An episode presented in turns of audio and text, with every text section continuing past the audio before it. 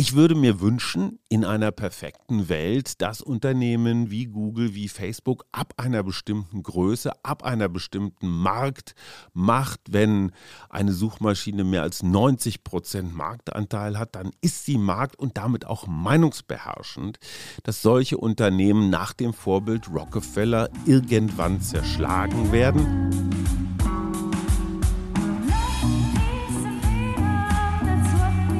Wir Arbeit, Leben, Liebe. Der Mutmach-Podcast der Berliner Morgenpost. Hallo und herzlich willkommen. Ja, hier ist der Mutmacher. Ihr müsst jetzt ganz, ganz stark sein. Suse hat sich kurzfristig nochmal verabschiedet äh, zu einem kleinen Ausflug und deswegen müsst ihr mit mir alleine Vorlieb nehmen. Mein Name ist Hajo Schumacher und ich habe mir überlegt, verdammt nochmal, worüber rede ich denn? Das Wochenende ist ja monothematisch. Und als politischer Journalist treibt mich natürlich der Wahlkampf um. Und was mich ganz besonders umtreibt, ist die Inhaltslehre dieses Wahlkampfs. Wir reden über Plagiate, wir reden über missratene Fotos, wir reden über die falschen Schuhe im Hochwassergebiet. Ich habe nicht das Gefühl, dass das jetzt wirklich die Themen sind, die uns umtreiben. Gerade ist es dramatisch in Afghanistan. Wir haben den Klimawandel. Wenn wir etwas langfristiger gucken, wir haben ein Rentenproblem, ein Bildungsproblem. Da sind ganz viele Themen, über die mir jedenfalls viel zu wenig geredet wird. Aber bevor ich mich zu sehr in die Aktualität reinbegebe, das können die Kollegen, die Kundigen sehr viel besser, würde ich mich gerne um ein Thema kümmern, von dem ich glaube, dass es so eine Art Metathema ist, weil es alle die Bereiche, über die wir sprechen müssten, betrifft, weil es die Diskussion darüber ordnet, die Information und letztendlich natürlich auch die demokratischen Mehrheiten. Dieses Thema lautet für mich, und äh, wer mich kennt, der weiß, es bewegt mich schon eine ganze Weile, die Macht der Internetkonzerne und was sie für unsere Demokratie, für unsere Hirne, für unsere Kinder, für unsere emotionalen Apparate bedeutet. Darüber würde ich gerne monothematisch und monopersonal ein bisschen referieren. Ich habe dazu ein Buch geschrieben, das ist auch schon wieder zwei Jahre her. Es kam praktisch in der Pandemie raus und interessanterweise drehte es sich darum, dass wir vielleicht ein bisschen zu viel in diesem Internet rumhängen.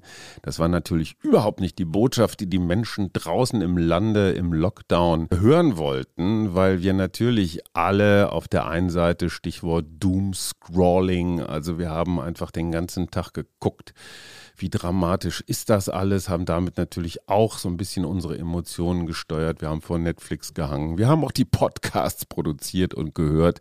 Natürlich hat die Digitalisierung auch ihre guten Seiten. Darüber müssen wir gar nicht lange reden. Jetzt machen wir mal vorab ein kleines Ratespiel. In welchem Land könnte das passiert sein? Nämlich die oberste Marktaufsichtsbehörde hat verschiedene milliardenschwere Digitalkonzerne verknackt wegen unfairem Wettbewerb und unkontrollierter Datenverarbeitung. Also, es geht zum Beispiel darum, dass auf Online-Plattformen bestimmte Anbieter drangsaliert werden. Es geht darum, dass ungefragt Daten weiter verscheuert, verkauft, getauscht werden. Es geht darum, dass User manipuliert werden. In welchem Land könnte das gewesen sein? Ich mache es mal nicht ganz so spannend. Richtig, in China. Ausgerechnet in China, wo man immer denkt, na ja, irgendwie da läuft der Kapitalismus ja auch im Wesentlichen sozialistisch gesteuert. Nein, ausgerechnet da wird der Wettbewerb und auch der Verbraucherschutz offenbar rigider kontrolliert als bei uns. Ich weiß jetzt nicht, ob das ein gutes oder ein schlechtes Zeichen ist. Es zeigt aber, dass das, worüber ich sprechen möchte, in Wirklichkeit ein internationales Problem ist und auf gar keinen Fall irgendwie ein deutsches, amerikanisches oder westliches. Ich möchte anfangen mit einem Video auf YouTube. Ein Manager der Softwarefirma Oracle machte ein sehr interessantes Experiment. Der Mann heißt Peter Lord. Und das Experiment geht folgendermaßen. Ein Smartphone mit dem Betriebssystem Android ähm, wird komplett äh, quasi stumm geschaltet. Also alle Apps, alle Funktionen werden ausgeschaltet. Es ist keine SIM-Card drin. Dieses Smartphone hängt wirklich nur im lokalen WLAN. Und Peter Lord hat jetzt eine Apparatur gebastelt, mit der er relativ gut ermitteln kann, was tut dieses Handy eigentlich trotzdem. Und das Faszinierende ist, im Sekundentakt meldet dieses Handy mit dem Betriebssystem Android seinen Standort, was es für ein WLAN-Knotenpunkt ist, ob da noch andere Handys im Netz sind. Das heißt, selbst wenn dieses Gerät nicht mal in einem öffentlichen Netz ist, sondern nur in einem WLAN, meldet es tatsächlich permanent Informationen natürlich über den, der es in der Tasche trägt oder über die. Das Interessante an diesem YouTube-Video ist, man findet es kaum auf YouTube. Erstens. Und zweitens hat es dramatisch wenige Klicks, als ich das letzte Mal geguckt habe, ungefähr 3000. Die Adresse gebe ich unten in den Informationen unter dieser Folge an, damit sich das jeder mal selber angucken kann. Das jetzt zu beschreiben ist ein bisschen kompliziert. Es ist auf jeden Fall beeindruckend. So, das Betriebssystem Android ist von Google entwickelt worden und 90 Prozent aller weltweiten Handys laufen damit. Ähm, YouTube ist interessanterweise eine Tochter von Google, eine der größten Suchmaschinen nach Google. Und ich kann es nicht beweisen, niemand kann es beweisen, aber dass ein solches Video mit ja durchaus interessanten Informationen so wenig Aufrufe hat und so schwer zu finden ist, ja, das kann Zufall sein, muss es aber nicht. So, und jetzt nur mal so ein Gedanke. Die Daten, die ein Google-Handy, also letztendlich alle außer Apple-Handys, außer iPhones. Also die Daten, die so ein Google-Handy ohnehin schon sammelt, wären eigentlich schon eine ziemlich gute Corona-App gewesen. Das ist aber doch wirklich der Gipfel der Albernheit, wenn wir hier mit demokratischen Mitteln, mit Datenschützern, mit dem Chaos Computer Club, mit Verbraucherschützern die ganze Zeit rumverhandeln, was man gerade noch so machen kann und was nicht. Und unsere Handys in Wirklichkeit sowieso alles sammeln, obwohl sie das nicht dürfen. Noch mal einen Schritt weiter. Wenn Google tatsächlich weiß, wer Corona hat oder wo gespreadet wird, was ja nicht auszuschließen ist, weil es werden ja nicht nur Kontakte aufgezeigt, es werden Pro Bewegungsprofile zum Beispiel. Und zwar nicht nur Bewegungsprofile, ich bewege mich meinetwegen von zu Hause zur Arbeit, sondern auch tatsächlich, wie bewegt sich der Mensch. Ranga Yogeshwar äh, zitiert Versuche, dass Handys tatsächlich quasi als Früherkennung für Parkinson genutzt werden können, weil sie so sensibel Veränderungen in den Bewegungsmustern der Menschen erkennen können. Aber nochmal, ja, Google weiß letztendlich alles, was man zur Pandemiebekämpfung braucht. Ja, gibt es natürlich nicht raus, weil es einen riesen Aufschrei gäbe, weil dann natürlich das ganze Thema Datensicherheit, Datenschutz und so wieder hochkäme. Und die Debatte wollen die ganz bestimmt nicht, weil das Klauen von Daten ist letztendlich das Geschäftsmodell, wobei Klauen nicht ganz stimmt, weil jeder von uns unterschreibt diese allgemeinen Geschäftsbedingungen. Das heißt, ich bin einverstanden. Hat jemand jemals gelesen, was da steht? Bei einigen Anbietern sind es, glaube ich, über 70 Seiten. Irgendwer hat mal ermittelt, man müsste ein ganzes halbes Jahr pro Jahr nur allgemeine Geschäftsbedingungen lesen, die man da so achtlos anklickt, macht natürlich kein Mensch. So, und durch dieses Ja, ich bin einverstanden, schenken wir unsere Daten weg, die im Schnitt im Monat so zwischen 80 und 150 Euro wert sind. Dafür denken wir, kriegen wir umsonst eine Suchmaschine oder ein Facebook oder Instagram. Nee, das ist nicht umsonst. Das ist nur der Köder, dem die Leute versuchen, uns so lange wie möglich im Netz zu halten, um so lange wie möglich Daten zu bekommen. Ganz weit vorne sind dann natürlich die Spieleanbieter, die nehmen unsere Kinder als Versuchskaninchen und kein Wunder, die Technologie kommt aus dem Glücksspiel, wo natürlich damals die ersten Online-Casinos versucht haben, die Zocker, die Zockenden so lange wie möglich ja, an ihren Geräten beziehungsweise am eigenen Computer zu Hause zu halten. Und da sind wir schon bei einem ganz wesentlichen Punkt. Ob es Google ist, ob es Facebook ist, ob es Instagram ist, übrigens eine Tochter von Facebook, oder auch ob es Amazon ist, diese teuersten Firmen, die auf der Welt gerade ihr Wesen oder Unwesen treiben, diktieren ja doch ein klein wenig, worüber wir reden, wie wir über etwas reden, welche Prioritäten wir setzen. Und weil es natürlich ganz normale Wirtschaftsunternehmen sind, ist denen jetzt erstmal der Klimaschutz klar, ist ihnen wichtig, ist uns allen wichtig, aber am Ende ist jedem börsennotierten Unternehmen zuerst mal der eigene Aktienkurs Diskurs wichtig. Insofern wäre es ausgesprochen naiv anzunehmen, dass diese Firmen jetzt die Weltrettung im Sinn haben. Nein, sie äh, überlegen sich natürlich, wie die Geschäfte besonders gut laufen. Diese Kleinigkeit mit dem YouTube-Video weist für mich auf ein sehr viel größeres Problem hin, was wir mit unserer Demokratie haben. Die Tatsache, dass negative Nachrichten oder emotionale Geschichten wie Katzenbilder oder sowas besonders gut klicken, legen natürlich nahe, dass man diesen Content dann auch ganz besonders bevorzugt behandelt. Die etwas komplexeren Sachen, die etwas abstrakteren Sachen und dazu gehört der Klimawandel ja in Wirklichkeit auch. Ja, das ist ein sehr, sehr komplexes Gebilde und es ist auch ausgesprochen herausfordernd für die Politik damit umzugehen. Ganz ähnlich wie zum Beispiel eine Rentenpolitik oder auch eine Außen- und Sicherheitspolitik wie eine Afghanistan. Das ist wahnsinnig komplex. Das zieht sich über sehr, sehr viele Jahre. Man muss Mehrheiten gewinnen und mitnehmen. Das sind heikle Operationen in einer Mehrheitsdemokratie, in einer Aufregungsdemokratie. Und die sind sehr viel schwieriger zu transportieren, als wenn ich diese klassischen binären Entscheidungen habe, gut, böse, schlecht, richtig, wenn ich mich aufregen kann. Nein, ein Rentensystem, was für uns Boomer zum Beispiel zukunftsfest gemacht werden soll, das ist eine komplexe Operation und die lässt sich nicht so mal eben schnell emotionalisieren. Was meine ich mit dieser Meinungsmacht, die die Internetkonzerne haben? Ich sage mal ein ganz praktisches und natürlich ausgedachtes Beispiel. Nehmen wir eine Abgeordnete, die in einem europäischen oder vielleicht auch hier im deutschen Parlament, im Bundestag,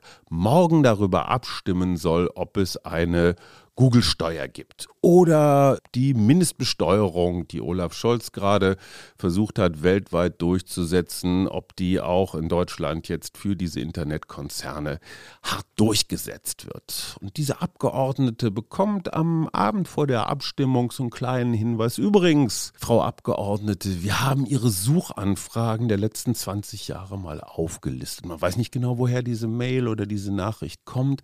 Und dann fängt man an, so zu überlegen, auch gerade gerade als öffentliche Person, als Parlamentarierin, ja, was habe ich denn in den letzten 20 Jahren eigentlich alles gegoogelt? Waren das wirklich immer nur wissenschaftliche Aufsätze oder waren das vielleicht auch mal Konkurrenten oder waren das absonderliche Krankheiten oder waren das sonst irgendwelche ungewöhnlichen Sachen? Dann überlegt man sich, hm, was für ein Persönlichkeitsbild würde denn entstehen, wenn man alle meine Suchanfragen mal so zusammennimmt? Ja, also was für ein Profil entsteht da? Und dann steht in dieser Nachricht, die da anonym kommt, vielleicht auch noch, naja, wir würden diese Informationen, die wir hier haben über Sie, zufälligerweise mal leaken an eine große deutsche Zeitung oder irgendein aufgeregtes anderes Medium. Das muss ja gar kein klassisches sein, das muss auch kein öffentlich-rechtliches sein. Was bedeutet das für die Karriere dieser Parlamentarierin? Weil wir wissen, dass schon kleinste Stellen in irgendwelchen Büchern, die sich doppeln, dass die schon für einen handfesten Skandal und womöglich auch für eine karriereverkürzenden Effekt sorgen. Dann steht in der Nachricht vielleicht als letztes noch, überlegen Sie sich doch mal, wie sie morgen abstimmen, wenn es um die Besteuerung geht. Und vielleicht war die Abgeordnete bis dahin fest entschlossen, für diese Besteuerung zu stimmen und überlegt sich, hm, die Karriere ist mir jetzt auch nicht so ganz unwichtig, vielleicht überlege ich mir das nochmal. Was ich damit sagen will, die Informationen, die da irgendwo auf irgendwelchen Speichermedien, vielleicht in der Arktis oder in äh, Grönland gebunkert sind über mich, die kenne ich gar nicht. Die haben aber natürlich die Macht über mich, mein Leben, gerade als öffentliche Person, ganz wesentlich zu entscheiden. Jetzt kommen wir zu einem nächsten Punkt, den finde ich ganz interessant, nämlich wir Journalisten. Kann man natürlich sagen, hey, berichtet doch mal mehr und setzt die doch mal unter Feuer. Stellen wir uns vor, ein junger Journalist, ist vielleicht gerade Vater geworden, vielleicht auch zum zweiten Mal und hat sich vielleicht auch noch ein kleines Häuschen gekauft, hat sich von seinem Erbe ein bisschen was auszahlen lassen und hat so eine monatliche Belastung. Wir alle wissen, was Immobilien kosten. Der hat eine Festanstellung bei einer Zeitung, der es vielleicht auch nicht ganz so gut geht. Und er geht zu seinem Ressortleiter oder seinem Chefredakteur hin und sagt, ich würde mal wahnsinnig gerne so eine große, gut recherchierte Geschichte machen, wie werden eigentlich Internetkonzerne besteuert. Und da sagt der Chefredakteur, ja, das ist eine prima Idee, rechnet so ein bisschen durch, da ist er bestimmt drei, vier Tage mit beschäftigt, die Geschichte klickt wahrscheinlich gar nicht so gut. Und dann sagt der zusammen engagierten Mitarbeiter, du, Mach doch erstmal eine Bildergalerie über die peinlichsten Auftritte unserer Spitzenkandidaten für die Bundestagswahl. Einfach so Foto, Foto, Foto, drunter noch eine kleine hämische Bildunterschrift. Ist ja völlig klar, was bei dem Vorgesetzten so durch den Kopf geht. Das geht wesentlich schneller und klickt sehr viel besser. Also hat mit anderen Worten natürlich auch höhere Reichweite, damit eine höhere Werbewirkung und damit letztendlich einen höheren Ertrag. Das heißt, die strukturierte, die komplexe, die gut recherchierte Geschichte kostet viel Geld und die Nutzenden sind nicht unbedingt die, die das gutieren, indem sie das klicken und nutzen diese schnelle Bildergalerie, wo man sich so hihihi, hahaha mal eben so schnell durchklicken kann, die ist genauso schnell gebaut wie konsumiert, ist also das ökonomisch auf jeden Fall erfolgversprechendere Modell. So, jetzt kann ich natürlich als junger Journalist zu meinem Chef sagen, ja, aber das ist mir total wichtig mit dem Steuerthema für die Internetkonzerne. Und dann sagt der Chef, ja prima, dann mach mal. Und dann gebe ich dem Praktikanten halt die Aufgabe mit der Bildergeschichte. Und dann stellt sich irgendwann raus, leider hat der Chef recht gehabt, klickt wirklich nicht so gut, war wirklich ein ziemlich großer Aufwand. Und als junger Journalist stehe ich vor der ganz einfachen und für mich total nachvollziehbaren Frage, tue ich das, was der Vorgesetzte will und verstoße damit vielleicht sogar gegen meinen inneren Kompass, gegen meine innere Ethik? Oder setze ich mich durch für das Richtige und Wahre und Gute und riskiere damit in unsicheren Zeiten womöglich meinen Job? Mein Darlehen für das Häuschen. Was ich damit sagen will, eine Schuldzuweisung, der Journalismus versagt, die Politik versagt, das ist alles gar nicht so einfach. Das Problem ist, was ganz anderes. Ich hatte es eben schon mal gesagt, der Scheiß läuft besser, das Einfache läuft besser, das Binäre gut-böse, das Emotionale läuft besser wir als Journalisten haben kaum noch eine Möglichkeit, uns dagegen durchzusetzen. Weil erstens sind wir selber abhängig von der Reichweite dieser Plattformen. Das heißt, wenn ich meine Geschichten auf Facebook, auf Instagram, auf Twitter selber bewerbe, dann haben sie eine höhere Reichweite. Ich kann also nicht ohne diese Plattform. Auf der anderen Seite sind sie so mächtig, dass ich womöglich keine Entscheidungsfreiheiten mehr habe, weil sie mich mit dem, was sie in Informationen haben, in der Hand haben. Hier sind wir bei zwei Problemen. Große Unternehmen, insbesondere amerikanische Unternehmen, haben seit jeher immer zwei Ziele verfolgt und das ist marktwirtschaftlich auch genau richtig. Erstens wollten sie eine Monopolstellung und zweitens wollten sie ihre Kunden irgendwie abhängig oder süchtig machen. Nehmen wir das Beispiel Rockefeller, einer der, ich glaube, früher reichsten Menschen der Welt, John D. Rockefeller, der hat ein Kunststück fertiggebracht, nämlich die gesamte Versorgung mit Benzin.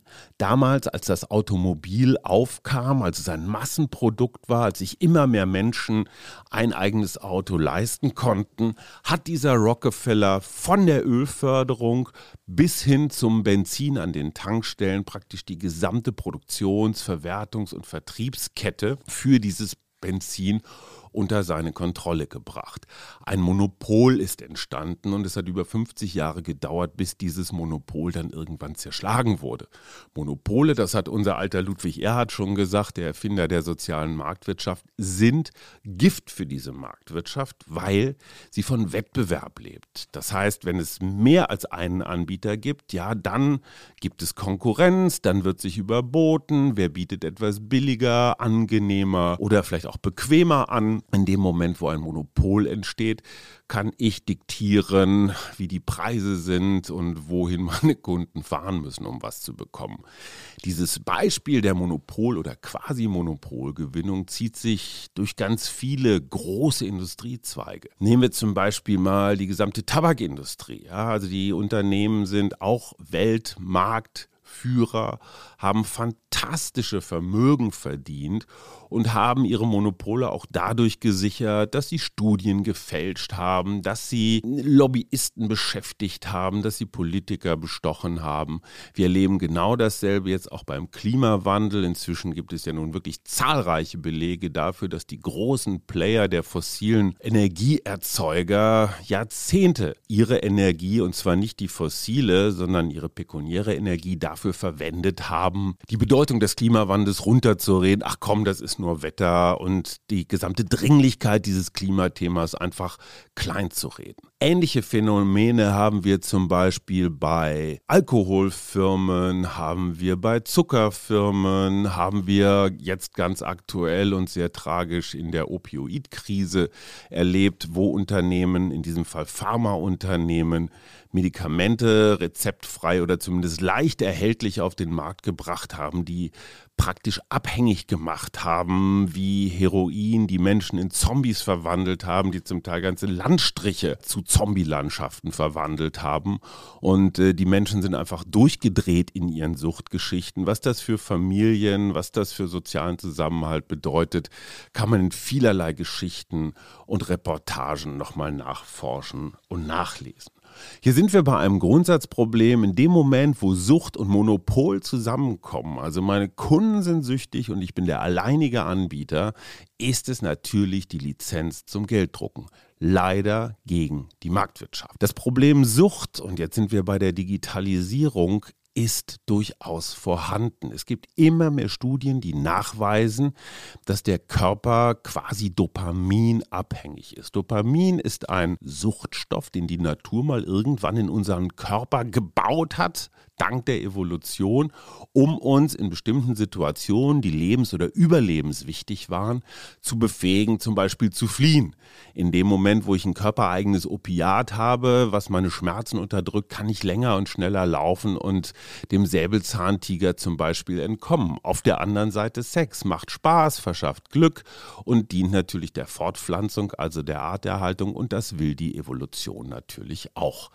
Jetzt haben diese Internetkonzerne und zwar schon sehr früh festgestellt, dass äh, zum Beispiel der Facebook-Daumen oder das Like oder das Herzchen oder aber auch äh, bei Kindern, wenn sie Computerspiele spielen und irgendwas gewinnen, ein Level höher kommen, es werden immer kleine Dosen Dopamin ausgeschüttet.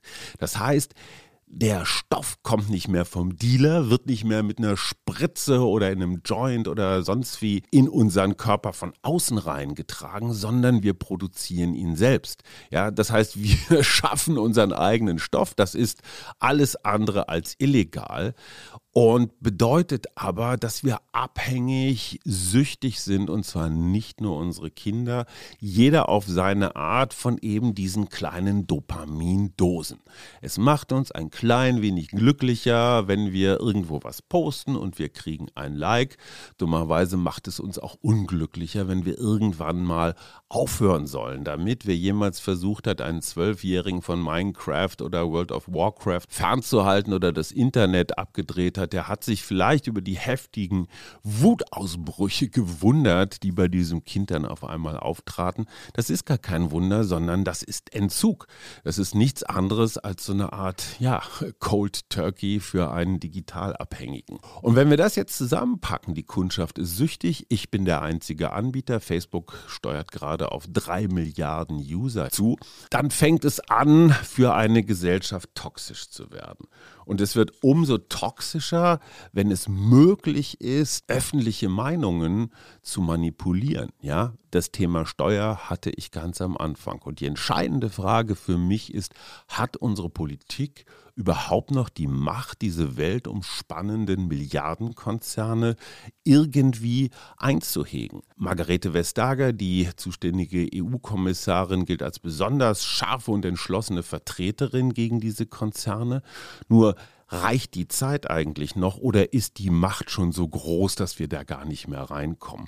Dazu möchte ich mit dem Beispiel Amazon ähm, kommen, weil Amazon etwas äh, geschafft hat, Jeff Bezos, einer der reichsten Menschen der Welt. Ich glaube, nach seiner Scheidung hat sich sein Vermögen halbiert, aber so um die 100 Milliarden sind es immer noch. Deswegen kann er sich auch leisten, ins Weltall zu fliegen. Ob das für, den, äh, für die Zukunft der Menschheit so unbedingt wichtig ist, bin ich mir nicht ganz sicher.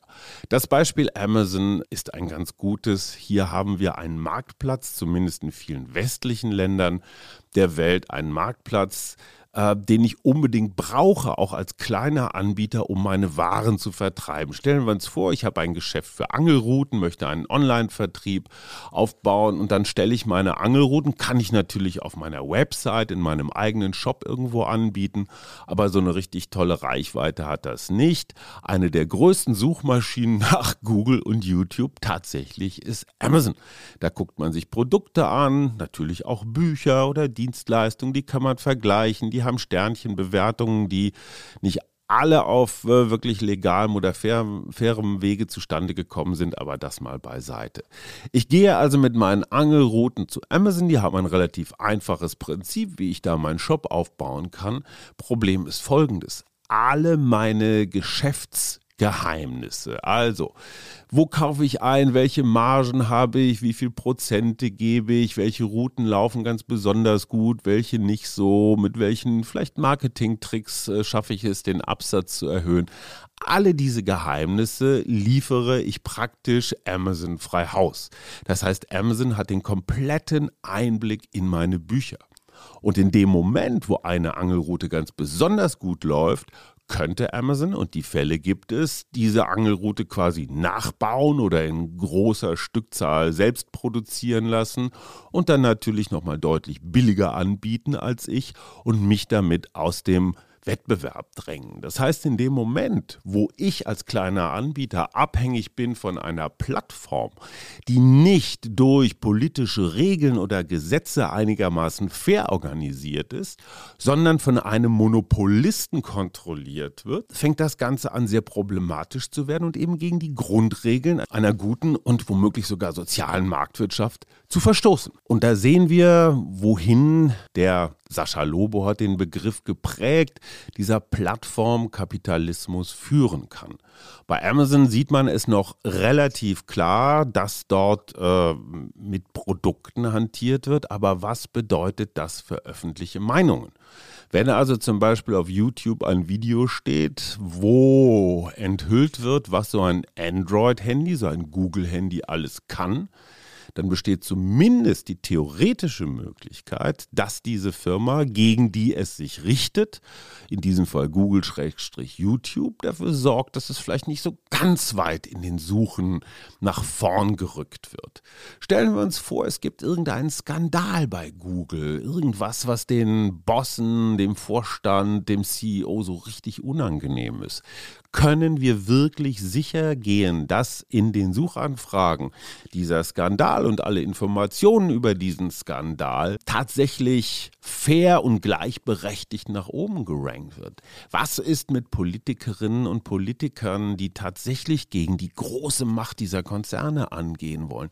Wie werden die dargestellt? Welche Suchinformationen werden nach vorne gerückt? Warum haben wir einen öffentlich-rechtlichen Rundfunk? Mal erfunden nach dem Vorbild der BBC. Ganz einfach, weil die Idee, die dahinter steckt, bei der Umsetzung können wir uns lange unterhalten, aber die Idee, die dahinter steckt, ein unabhängiges Mediensystem zu haben, wo weder Politik noch Wirtschaft, deswegen sollen wir einen Rundfunkbeitrag zahlen, damit eben nicht die Abhängigkeit von Sponsorengeldern oder Börseninteressen regiert. Das war die Idee eines öffentlich-rechtlichen Rundfunks und diese Idee ist nach wie vor eine richtig gute. Ich würde mir wünschen, in einer perfekten Welt, dass Unternehmen wie Google, wie Facebook ab einer bestimmten Größe, ab einer bestimmten Marktmacht, wenn eine Suchmaschine mehr als 90 Prozent Marktanteil hat, dann ist sie Markt und damit auch meinungsbeherrschend, dass solche Unternehmen nach dem Vorbild Rockefeller irgendwann zerschlagen werden. Die Menschen, die sie erfunden haben, und keine Frage, da war auch eine ganze Menge Programmiererinnen schauspielerischer Genialität dabei, aber die sind nun wirklich großzügig entlohnt worden. Aber irgendwann müssen wir uns die Frage stellen, was ist jetzt Schutz des Eigentums? Ein berechtigtes Interesse natürlich, aber was ist auch der Schutz der Gemeinschaft, der Demokratie, des Miteinanders? Und da habe ich meine ganz großen Sorgen, dass die Mechanismen, nach denen die digitale Kommunikation funktioniert, und das sind binäre Mechanismen, also ich oder du, gut oder böse, bist du mein Team, bist du das andere Team, das ist aber eine Art und Weise der Weltbetrachtung, die den ganz großen Themen nicht gerecht wird. Da geht es erstmal um Abwägung, um Informationen, darum verschiedene ähm, Interessen zu integrieren, zusammenzuführen, also letztendlich nicht das Polarisieren, sondern das Ausgleichen von Interessen. Und viele, gerade der Social-Media-Maschinen, sind keine Interessenzusammenbringer, zumindest nicht im Großen und Ganzen. Klar, sie bringen ganz viele Einzelinteressen in die sogenannten Filterblasen zusammen, aber das Interesse einer Gemeinschaft, einer Demokratie ist Fortbestand, ist Weiterentwicklung, ist Fairness, ist Gleichheit und es ist nicht permanente Polarisierung wir gegen den. Wir haben das in Trump-Amerika erlebt, was das mit einer Gesellschaft macht, wenn man nur noch in Schwarz-Weiß du oder ich denkt. So, und wenn man dann weiß oder so eine Idee davon kriegt, was Mark Zuckerberg, der Chef äh, von Facebook, sich für die Zukunft ausgedacht hat, was er sich wünscht, ich will kein Zukunftsskeptiker sein, ich will es wirklich nicht, aber mir wird schwummerig bei dem Gedanken. Was Mark Zuckerberg sich ausgedacht hat, ist das sogenannte Metaverse. Metaverse, praktisch so wie Universe, also Universum, nur eben das Metaversum. Was genau ist das? So richtig kann ich es mir nicht vorstellen, aber Mark Zuckerberg hat das in diesem Frühjahr gerade bei, äh, bei der Präsentation eines Geschäftsberichts mal so erklärt. Er möchte, dass wir eigentlich komplett leben, arbeiten, lieben, kommunizieren, eigentlich nur noch in einer digitalen Welt. Also letztendlich so eine, eine Riesenbubble, die er um uns rumbaut. Dazu braucht man natürlich VR-Brillen. Die Experimente sind bislang noch nicht so ganz glücklich, aber natürlich, wir wissen alle, der Tag Tag wird kommen, wo äh, in unseren Brillen auf einmal so eine zweite Ebene der Information auftaucht. Ich weiß nicht, ob ihr den Film Strange Days kennt, der ist aus den, aus den 1990er Jahren, wenn ich mich recht entsinne. Vielleicht erinnert ihr euch noch an Second Life, das ist auch schon eine ganze Weile her. Das war der Versuch, eine Art digitales Paralleluniversum aufzubauen. Das heißt aber, ich als Mensch werde mich in diesem Metaverse irgendwann von dieser Realität was immer das ist, philosophische Frage, von dieser Realität verabschieden und eigentlich nur noch in einer digitalen Realität unterwegs sein. Das heißt, wenn ich mich selber angucke, dann ist mein Bizeps deutlich größer, dann habe ich keine Hautunreinheiten mehr und renne nur noch als strahlender Held durch die Gegend und kommuniziere natürlich nur noch mit anderen strahlenden Helden. Wahrscheinlich bewege ich mich gar nicht mehr viel, sondern wie bei Strange Days hocke mich irgendwo in die Ecke, setze mir so ein, ja, so eine Art Lesegerät Gerät aufs Hirn oder auch Abspielgerät und bin dann Darsteller, so stelle ich es mir in etwa vor, Darsteller im Film meines Lebens. Und all das, was wie ich finde, jedenfalls das Leben auch ausmacht. Draußen sein, Natur erfahren, den Wind auf der Haut spüren.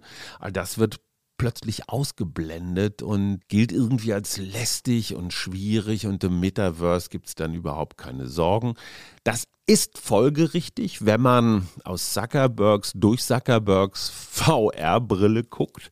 Irgendwann mal sind die Wachstumsmöglichkeiten für Facebook am Ende. Wenn man jetzt schon fast drei Milliarden User hat, dann zieht man alle die ab, die das einfach nicht wollen. Dann zieht man noch die, zum Beispiel 1,3 Milliarden in China ab, die nicht dürfen.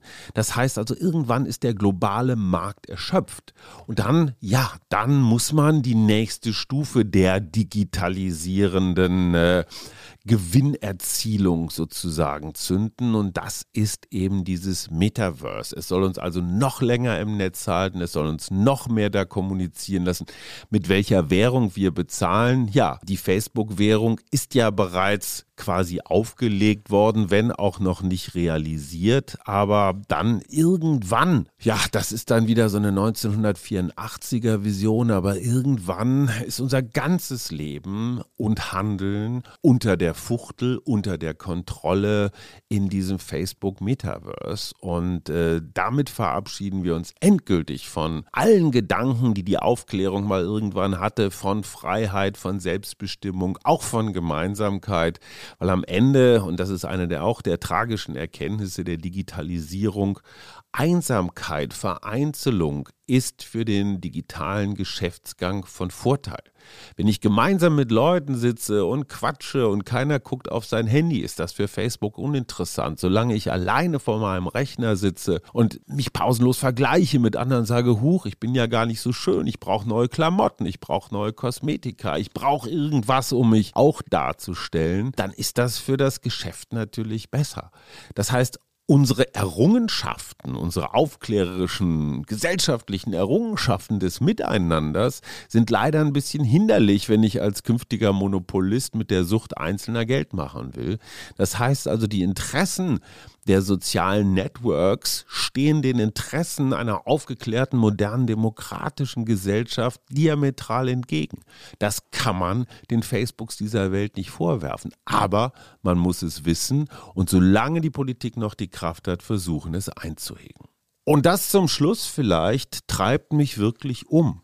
In diesem Bundestagswahlkampf wird dieses für mich essentielle Thema für den Fortbestand unserer Gesellschaftsform überhaupt nicht diskutiert. Wüsste irgendjemand aus dem Stand, ich gestehe, ich auch nicht, in welchem Parteiprogramm dieses Thema erstens überhaupt mal erwähnt und zweitens mit einigen, vielleicht gar nicht mal so radikalen, aber dann vielleicht doch ganz schlauen Lösungen versucht wird, in den Griff zu kriegen.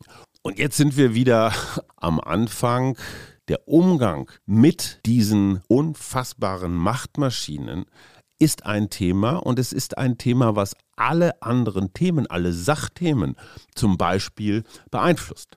Also, wenn bei Google jemand das Sagen hat, der den Klimawandel nur mal rein theoretisch für ziemlichen Quatsch hält oder sagt, der ist nicht gut für unser Geschäft, dann kann man zumindest nicht ausschließen, dass das Thema Klimawandel in der Google-Suche anders behandelt wird, als es fair wäre. Wir haben das gesehen, ich fand das ganz interessant. Jens Spahn hat wahrscheinlich sogar in richtig guter Absicht, versucht, Covid-Informationen seines Ministeriums, des Bundesgesundheitsministeriums, in der Google-Suche ganz weit nach oben zu rücken. Äh, Google hat das Spiel mitgemacht. Eine Klage des Boda Verlags äh, ist dagegen angegangen. Die haben auch Recht bekommen bei den Richtern, weil, und das ist das Interessante, wir damit gesehen haben, ja, die Google-Suche ist manipulierbar. In diesem Fall durch einen Minister, aber wer kann ausschließen, dass das morgen vielleicht ein Wirtschaftsunternehmen ist oder oder eben einer der betreffenden CEOs. Mein Plädoyer, diese großen Social-Media-Player gehören unter öffentliche Kontrolle. Keiner von uns weiß, wie die Algorithmen funktionieren, nach welchen Kriterien sie funktionieren, ob da Menschen hoch oder runter, Themen hoch oder runter gerankt werden. Wir können uns das womöglich in der Situation, in der wir gerade stecken, nicht länger leisten, dass wir unsere Gesellschaft auf eine ganz perfide Art und Weise zersetzen lassen. Und wenn wir das mit der Suchtthematik kombinieren, dass es den Leuten, mir übrigens auch, ausgesprochen schwer fällt, uns einfach fernzuhalten davon. Ne? Morgens erstmal aufs Handy gucken, was ist los in der Welt. Ja, früher haben wir uns vielleicht nochmal umgedreht oder mit unserem Partner kurz gekuschelt oder einfach nur aus dem Fenster geguckt. Heute der erste Griff zum Handy, das zeigt die unfassbare Macht. Und ich würde mich freuen, wenn in diesem Bundestagswahlkampf auch über solche Themen geredet würde, aber das werden wir in den nächsten Wochen wohl nicht mehr schaffen. So, ihr Lieben, das war ein Solo ohne Suse. Ich hoffe, es hat euch nicht allzu sehr nach unten gezogen. Wir sind ja ein Mutmacher-Podcast. Aber mir macht es Mut, dass es durchaus Politiker und auch Aktivisten gibt, die sich um dieses Thema kümmern. Ich kann nur jeden und jede ermutigen, mit einem wachen, durchaus auch selbstkritischen, aber natürlich immer liebevollen Blick, sich diese Phänomene anzugucken. Auch vielleicht den eigenen Kindern oder Enkelkindern den ein oder anderen Gedanken mit auf den Weg zu geben warum YouTube-Influencer oder Instagram-Influencer nicht das Einzige sind, was diese Welt zu bieten hat. Da gibt es noch jede Menge mehr. Das waren meine Gedanken. Nächstes Mal werdet ihr belohnt. Dann ist Suse wieder da. Es hat mir ganz viel Spaß gemacht. Ich hoffe, ich habe euch ein paar Gedanken fürs Wochenende mit auf den Weg gegeben. Ansonsten geht raus, redet mit Menschen, genießt die echte soziale Nähe, die durch kein Internet zu ersetzen ist. Äh, ich glaube, ich gehe jetzt auch ein bisschen vor die Tür. Ich wünsche euch ein schönes Wochenende. Bis dahin. Tschüss.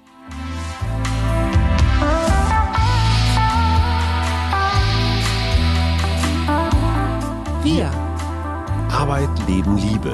Der Mutmach-Podcast der Berliner Morgenpost.